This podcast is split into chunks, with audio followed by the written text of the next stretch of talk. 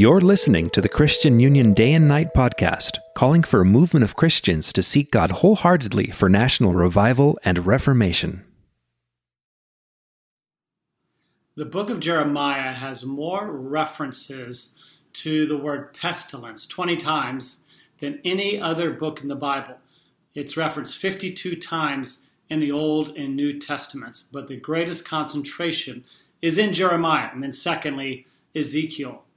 And so this book has a lot to say about what we're dealing with with the coronavirus, this worldwide pandemic. And we should look to Jeremiah to see what messages God may have for us today. My name is Matt Bennett. I'm the founder and CEO of Christian Union. We minister at Harvard, Yale, Princeton, other academically intense and secular universities, as well as to adult New Yorkers and Christian leadership development and through day and night to people across the country.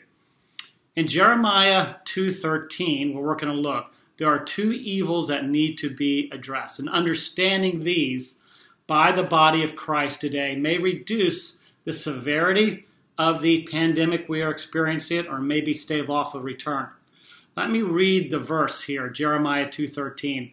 For my people have committed two evils. They have forsaken me, the fountain of living waters, and hewed out cisterns for themselves, broken cisterns that can hold no water.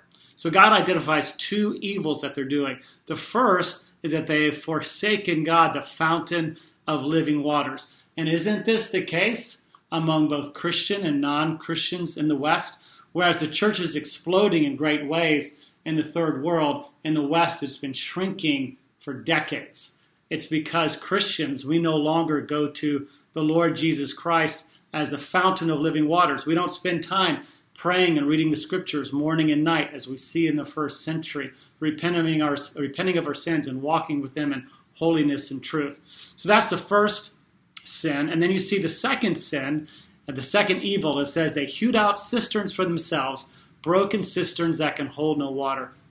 Now in the Middle East, in those days and to this day, people keep cisterns, which is like big clay pots underground, buried in the ground that can hold water, and they keep them in the ground because it's cooler there. So you can imagine if they have cisterns and they're leaking and they can't really hold water.